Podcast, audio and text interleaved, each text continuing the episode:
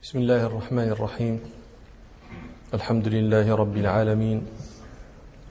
والصلاة والسلام على أشرف الأنبياء والمرسلين سيدنا محمد وعلى آله وأصحابه أجمعين. قال عبيد الله رحمه الله وحدثني عن مالك عن ابن شهاب عن محمود بن الربيع الأنصاري أن عتبان بن مالك كان يؤم قومه وهو أعمى وأنه قال لرسول الله صلى الله عليه وسلم إنه تكون الظلمة والمطر والسير. وأنا رجل ضرير البصر. فصل يا رسول الله في بيتي مكانا أتخذه مصلى. فجاءه رسول الله صلى الله عليه وسلم فقال أين تحب أن أصلي؟ فأشار له إلى مكان من البيت فصلى فيه رسول الله صلى الله عليه وسلم. هذا الحديث كنا تحدثنا عنه وعن مباحث كثيرة فيه. وبقيت مسألة. أنتم ترون هنا أن عتبان بن مالك رضي الله عنه اعتذر للنبي صلى الله عليه وسلم عن حضور الجماعة في المسجد بالعمى. وأذن واستأذنه أن يرخص له في أن يصلي في بيته فرخص له النبي صلى الله عليه وسلم. صلى جاءه بيته وصلى في مكان يتخذه عتبان مصلى. فعذره بالعمى وأذن له أن يتخلف فيصلي في بيته. لكن وقع غير هذا مع غير عتبان والظاهر هو هو. وأعني بذلك ما رواه مسلم عن أبي هريرة رضي الله عنه قال أتى النبي صلى الله عليه وسلم رجل أعمى. فقال يا رسول الله إني ليس لي قائد يقودني.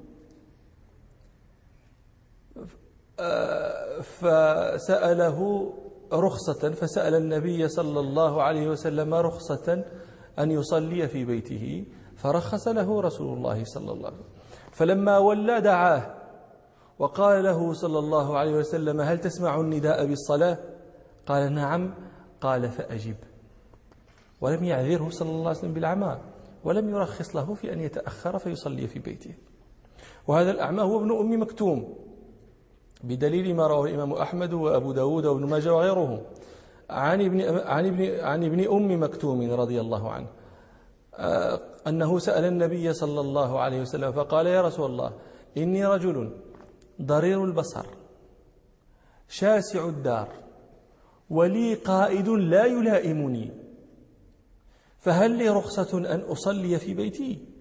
فقال له رسول الله صلى الله عليه وسلم هل تسمع النداء؟ قال نعم. قال لا أجد لك رخصة. فلم يعذره. وألزم وأخبره أنه لا رخصة له. فهذا حديث فهنا هذان حديثان ظاهرهما. التعارض.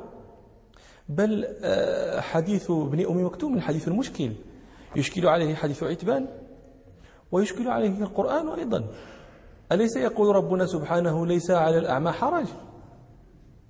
أليس يقول ربنا سبحانه وما جعل عليكم في الدين من حرج؟ وأي حرج أعظم من إلزام الأعمى بأن يحضر جماعة المساجد في كل صلاة؟ أي حرج أعظم من هذا؟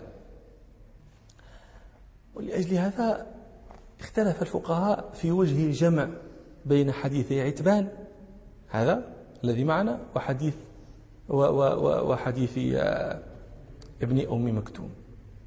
فقال الطائفة إنما رخص النبي صلى الله عليه وسلم لعتبان ولم يرخص لابن أم مكتوم لأن عتبان بن مالك ذكر السيول. الحديث هذا ذكر السيول. وهذا عذر واضح لأن مع السيل يتعذر الوصول إلى المسجد. واضح؟ واضح. مع السيل يتعذر الوصول إلى المسجد. وابن أم مكتوم لم يذكر مثل ذلك وإنما ذكر ضعفه عن المشي. فلم يرخص له النبي صلى الله عليه وسلم ولم يعذره. ما رأيكم في هذا؟ مزيان لا ما مزيانش. هذا وجه ضعيف. لماذا؟ هل السيل يكون دائما؟ فقط عندما يكثر المطر. يسيل السيل. فهل رخصة النبي صلى الله عليه وسلم لعتبان مرخصة مقيدة بوجود السيل أو مطلقا؟ آه. مطلقا. مع أن السيل لا يكون دائما. والنبي صلى الله عليه وسلم رخص له في حال وجود السيل وفي حال عدم وجوده. ثم إن ابن أم مكتوم ذكر كما في رواية من روايات الحديث ذكر أن المدينة كثيرة الهوام والسباع الأفاعي العقارب السباع. وهذا هذا العذر يقوم مقام السيل أو أكثر ولم يعذره النبي صلى الله عليه وسلم به فدل على ضعف هذا الوجه. قالت طائفة إن آه، النبي صلى الله عليه وسلم رخص لعتبان لأنه كان بعيد الدار من المسجد. ولم يرخص لابن أم مكتوم لأنه كان قريب الدار. وهذا أيضا وجه ضعيف. لأنه في رواية وهذه ذكرتها لكم أن ابن أم مكتوم أن ابن أم مكتوم رضي الله عنه نص على أن داره بعيدة عن المسجد. وذلك حين يقول إني يا رسول الله إني رجل ضرير البصر شاسع الدار. هذا نص على أن داره بعيدة من المسجد. قالت طائفة إنما رخص إنما لم يرخص النبي صلى الله عليه وسلم لابن أم مكتوم لأنه كان يعلم من شأنه أنه يقدر على الإتيان إلى المسجد لأنه كان حاذقا ذكيا ولا يقدر عتبان على مثل ذلك. وهذا معروف من حال بعض العميان دون بعض. وأنا كنت أرى كنت صبيا وأرى رجلا أعمى داره بعيدة شيئا عن المسجد وليس له قائد. أنتم تعلمون الآن في زمانكم هذا أكثر العمي لا قائد لهم إنما قائده عصاه. فكان لا قائد له وداره بعيدة عن المسجد. ثم ليست الطريقة ليست الطريق مستقيمة إلى المسجد بل يحتاج أن يدور يمينا ثم يدور يسارا والناس كثير في الطريق وفي الطريق الباعة يبيعون أرضا. ومع ذلك لا تكاد تفوته صلاة في المسجد. ويأتيه وهو رجل أعمى. ليل ليلا ونهارا الليل والنهار سيان عنده. لا تكاد تفوته صلاة. فهذا ولا, ولا يظن أن كل أعمى يقدر على ما يقدر عليه هذا. فقالوا علم النبي صلى الله عليه وسلم من ابن أم مكتوم أنه يقدر على هذا فلم يرخص له. وعلم أن عتبان لا يقدر على مثله فرخص له. قالت طائفة أنتم تنظرون في غير محل النكتة. نكتة الجمع بين الحديثين في قوله صلى الله عليه وسلم لا أجد لك رخصة. فهمتموها؟ أنه يقول له لا أجد لك رخصة في التخلف عن المسجد. وليس هذا ما يريده. قالوا إنما يريد النبي صلى الله عليه وسلم والله أعلم. لا أجد لك رخصة في تحصيل فضيلة الجماعة إن لم تحضر الجماعة. معناه أن ابن أم مكتوم يريد أن يحصل على أجر الجماعة وهو يصلي في بيته. فقال له النبي صلى الله عليه وسلم عمك هذا لا يكون رخصة لك في أن تأخذ في أن تنال حظ أجر الجماعة من غير حضور للجماعة بالفعل. هذا معناه لا أجد لك رخصة. وقالت طائفة حديث ابن أم مكتوم منسوخ لا عمل عليه وإنما نسخه حديث عتبان. قالوا لأن هذه الأعذار التي ذكرها ابن أم مكتوم الواحد منها يكفي آه، للترخيص لذي هذا العذر آه، في التخلف وعدم الحضور. فكيف بها جميعا؟ ولذلك قال الجوزجاني لا أعلم أحدا قال بظاهر حديث ابن أم مكتوم. لا أعلم أحدا من العلماء. هو يقول لا أعلم أحدا. قال بظاهر يعني أوجب على الأعمى حضور صلاة الجماعة في المسجد مطلقا. السيل الهوام السباع الزلزال البركان. يقول لي يجي الجمع لكن هذا الذي قاله الجوزجاني رحمه الله فيه نظر لأن الحديث ذهب إليه طائفة من الحنابلة وطائفة من الحنفية. لكن الجمهور على أن الأعمى يجوز له أن لا يحضر المساجد. الجماعة في المساجد. بل جوزوا له الترخص عن صلاة الجمعة فلا يحضرها يقول يقول البشار هذا صاحبنا المالكي ذاكرا الأعذار التي آه، يباح بسببها التخلف عن صلاة الجمعة. قال وعذرها وعذرها المبيح للتخلف عري وتمريض قريب مشرف وكونه ينظر شأن المحتضر وكثرة الوحل وشدة المطر أو مرض أو ضربه مظلومة أو حبسه بالظلم أو عديمة أو هرم أو أكله كالثوم ومن يضر الناس كالمجذوم ومثله الأعمى. هذا محل الشاهد. ومثله الأعمى الذي لا يهتدي بنفسه ولا وما له من قائد. لا يهتدي بنفسه إلى المسجد ولا يجد قائدا يقوده إلى المسجد فهذا لا يحضر الجمعة. فإن كان لا يجب عليه حضور الجمعة فأولى أن لا يجب عليه حضور الجماعة. نعم. وقال عبيد الله رحمه الله وحدثني عن مالك عن ابن شهاب عن عباد بن تميم عن عمه أنه رأى رسول الله صلى الله عليه وسلم مستلقيا في المسجد واضعا إحدى رجليه على الأخرى. قال عبيد الله رحمه الله وحدثني عن مالك عن ابن شهاب توفى سنة أربعين وعشرين ومئة عن عباد بن تميم. عباد بن تميم هذا اختلفوا في نسبه اختلفوا في طبقته. اختلفوا في نسبه. فقالوا هو عباد بن تميم بن زيد بن عاصم الأنصاري المازني وهذا قول أكثر من أهل النسب. وقيل هو عباد بن تميم بن غزية بن عبد عمرو بن عطية بن خنساء. وهذا قول ابن سعد وتابعه عليه طائفة. هذا اختلاف في النسب.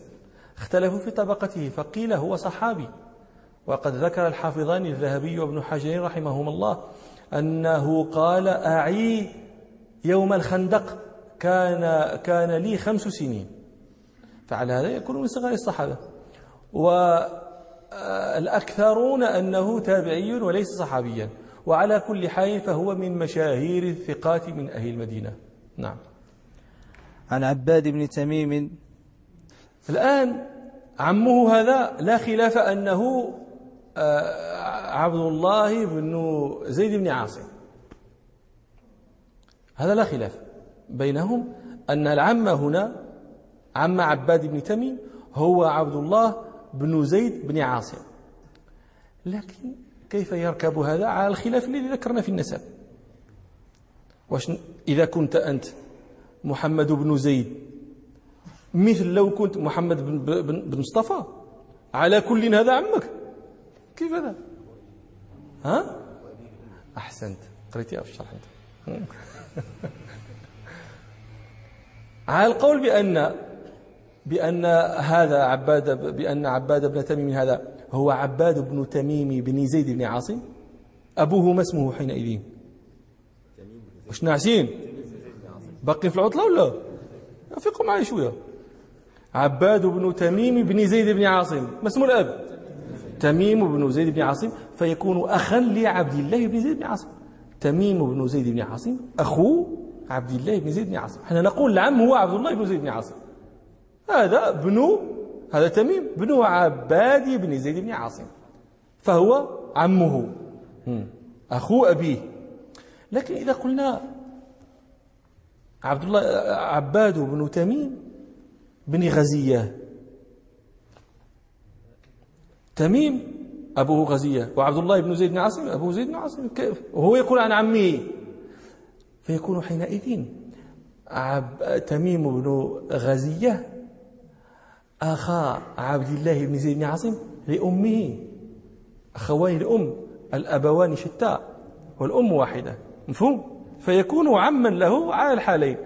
لكن ذكر ابن حجر رحمه الله وجها ثالثا طريفا قال هو ليس عما له أصلا لا لا لا لا شقيقا لأب ولا ولا أخا لأم فقط. لا يعني وضحت الصورة. ليس هو لا من هذا ولا من هذا. قال هو زوج أمه. والربيب في حجر زوج أمه كيف ينادي زوج أمه؟ يقول يا عمي فلهذا قال عبد تميم عن عمه. وليس عما له أصلا. والله أعلم بحقيقة هذا كله.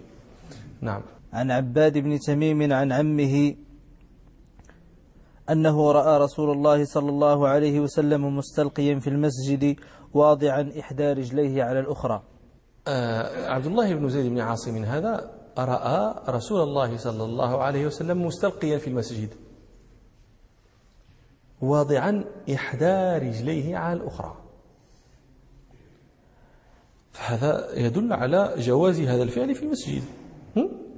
وإذا جاز في المسجد فلأن يجوز في غير المسجد؟ أو لا؟ أن يستلقي الإنسان واضعا إحدى رجليه على الأخرى. لكن يشكل على هذا ما رواه مسلم.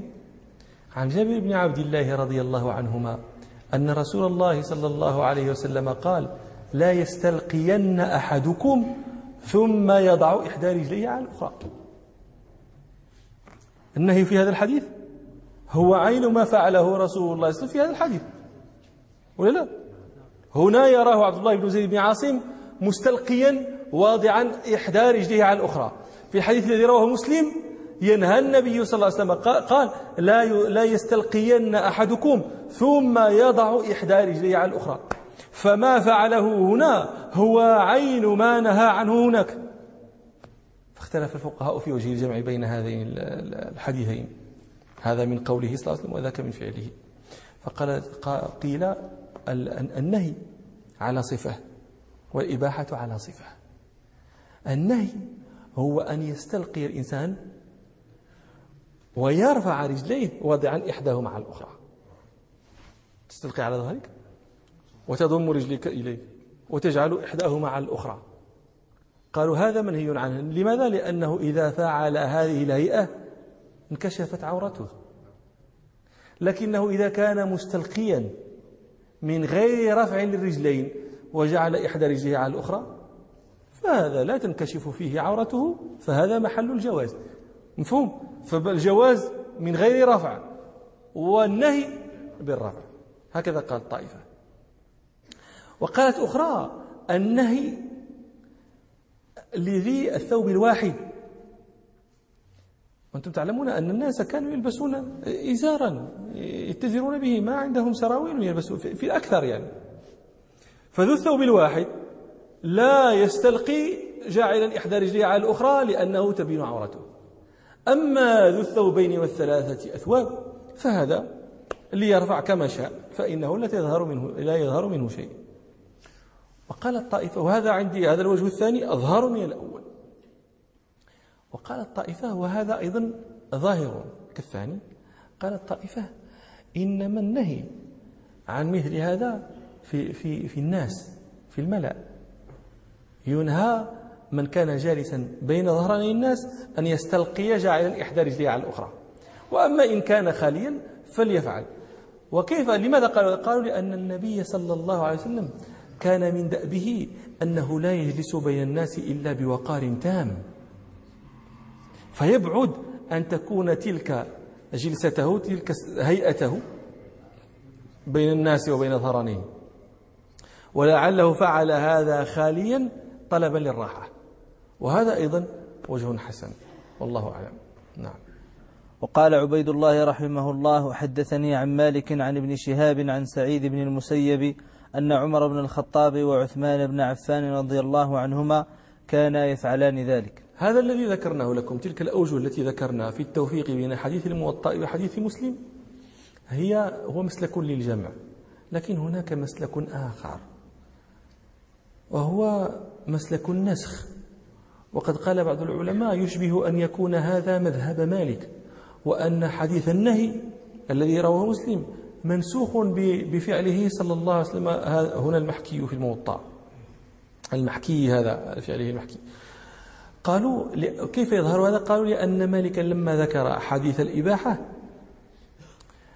آه لما ذكر حديث الإباحة أعقبه بفعل خليفتين.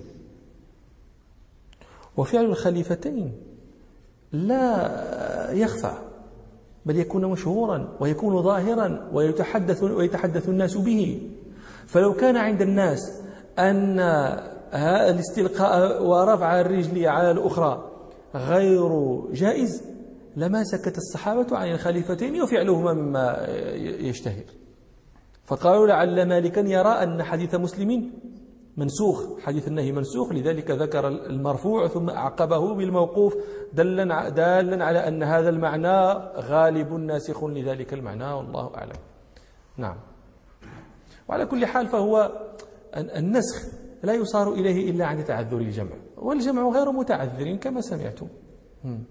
وقال عبيد الله رحمه الله حدثني عن مالك عن يحيى بن سعيد أن عبد الله بن مسعود قال لإنسان إنك في زمان كثير فقهاؤه قليل قراؤه تحفظ فيه حدود القرآن وتضيع حروفه. قليل من يسأل كثير من يعطي. يطيلون فيه الصلاة ويقصرون الخطبة ويبدون أعمالهم قبل أهوائهم. وسيأتي على الناس زمان قليل فقهاؤه كثير قراؤه. يحفظ فيه حروف القرآن وتضيع حدوده. كثير من يسأل قليل من يعطي. يطيلون فيه الخطبة ويقصرون الصلاة. يبدون فيه أهواءهم قبل أعمالهم. قال عبيد الله رحمه الله حدثني عن مالك عن يحيى بن سعيد بن قيس بن عامر الأنصاري القاضي المشهور متوفى سنة ها؟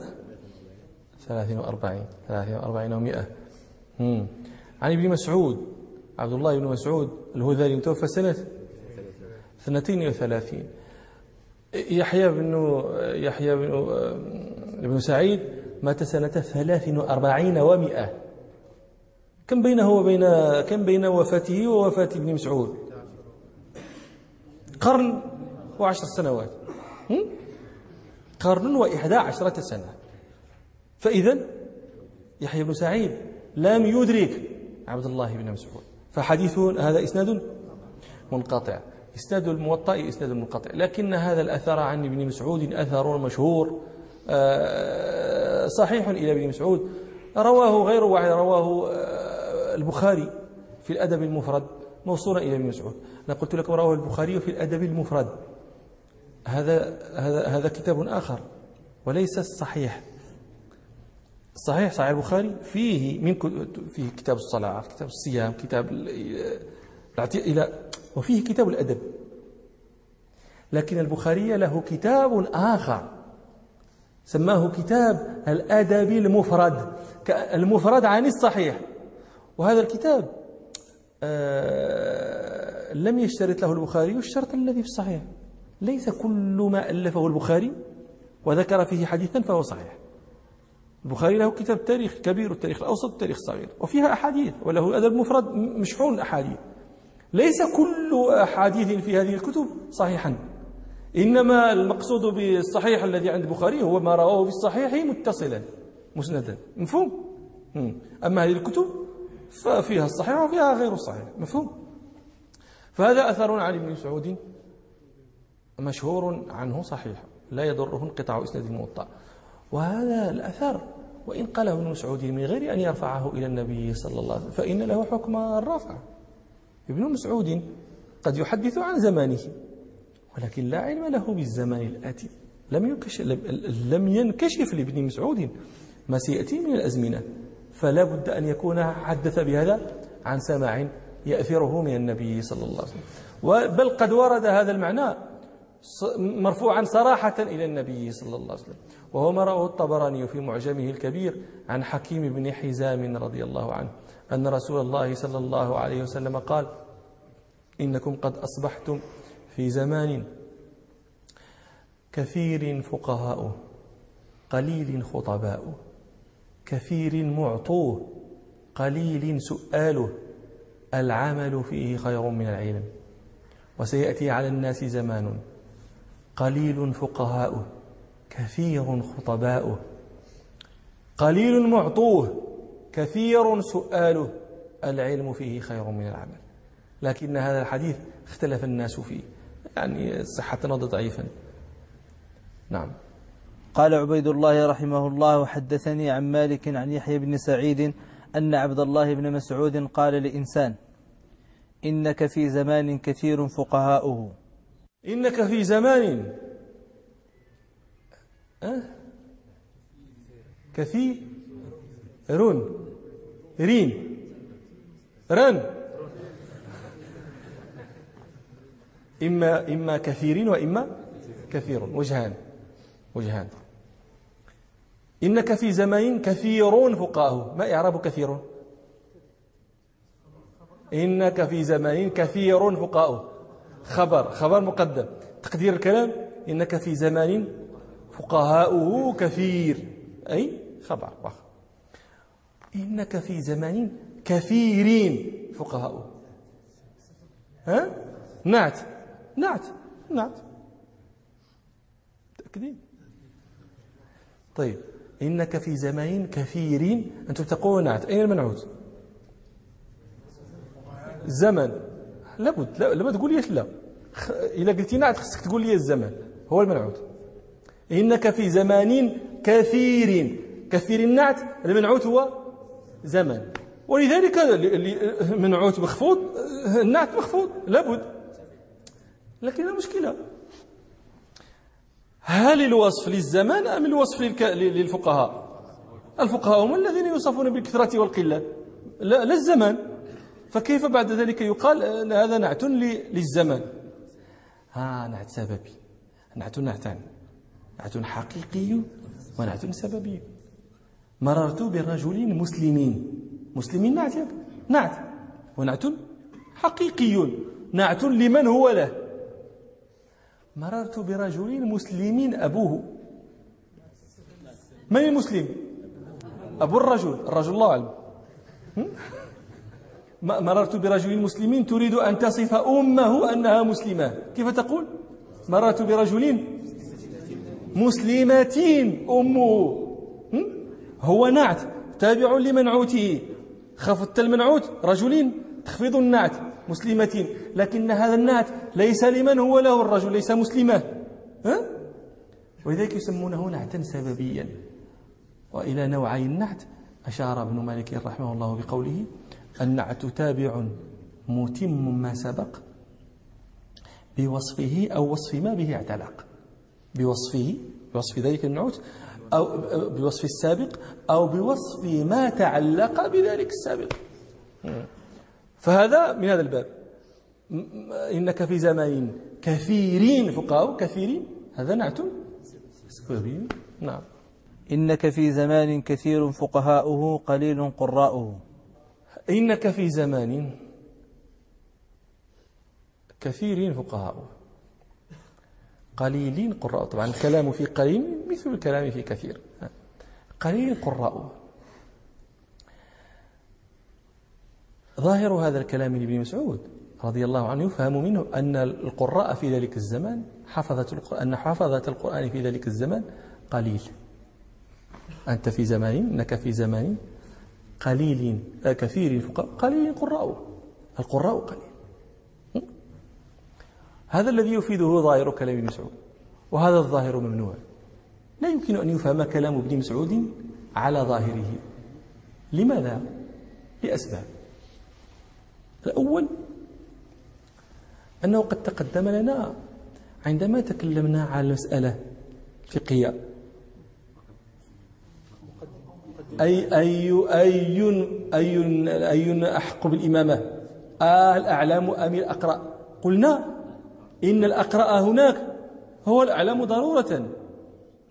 أكثرهم قرآنا وأكثرهم فقها. لماذا؟ قلنا لأنهم حدثوا عن أنفسهم أنهم كانوا يقترؤون من رسول الله صلى الله عليه وسلم على عشر آيات فلا يجاوزونها إلى العشر التي تليها حتى يتعلموا ما في تلك العشر من العلم والقرآن من, من العلم والعمل فتعلموا القرآن والعلم والعمل. إذا إذا كنت تحفظ عشرا فأنت عالم بتلك العشر. فإذا, كان فإذا كنت حافظا لعشرين. فأنت فأنت تعلم ما فيها من الفقه. فإذا كنت عالما فقيها في القرآن كله. ما معنى هذا؟ ما معنى هذا أنك تحفظه كله؟ هذا لا يمكن إلا هذا. فإذا قال هو كثير فقهاؤه معناه ضرورة أن القراء كثير. لأنه لا يكون فقيها من ليس بقارئ. متفقين؟ هذا الوجه الأول. الوجه الثاني الذي يمنعنا من حمل كلام ابن مسعود على ظاهره أن أهل ذلك الزمان أصل الفقه عندهم كان كان من القرآن ومن الاستنباط منه. لم يكن لهم دواوين علم لم تكن لهم قراطيس معارف إنما كان علمهم في صدورهم وكان استنباطهم من محفوظهم. ومحال أن يستنبط من القرآن من لا يحفظه ولا؟ لا؟ ومحال أن يوصف بالعلم والفقه والتقدم في ذلك من لا يحفظ القرآن. فدل هذا على كثرة الحفظة بسبب أنه قال كثير الفقهاء. الوجه الثالث أن ابن مسعود رضي الله عنه يمدح أهل ذلك الزمن. يمدحهم. هذا هو الآن كلامه مدح في أهل ذلك الزمن. هل يتصور أن يكون من أسباب مدح ذلك الزمان من حيثيات المدح فيه. أن قراءه قليل. يكون هذا من أسباب المدح من حيثيات المدح التي يمدح بها ابن مسعود أهل ذلك الزمان. تمدحه لماذا؟ لأن الفقهاء كثير وتمدحه لأن القراء قليل. هل يتصور هذا؟ وابن مسعود من أئمة هذا الشأن. محله في القرآن وتلاوته وتفهمه وتطلب علومه والمحل الأشهر الذي لا يمارى فيه ولا يدارى. ومع ذلك يمدح أهل ذلك العصر بقلة ما هو إمام فيه. يتصور هذا؟ لا.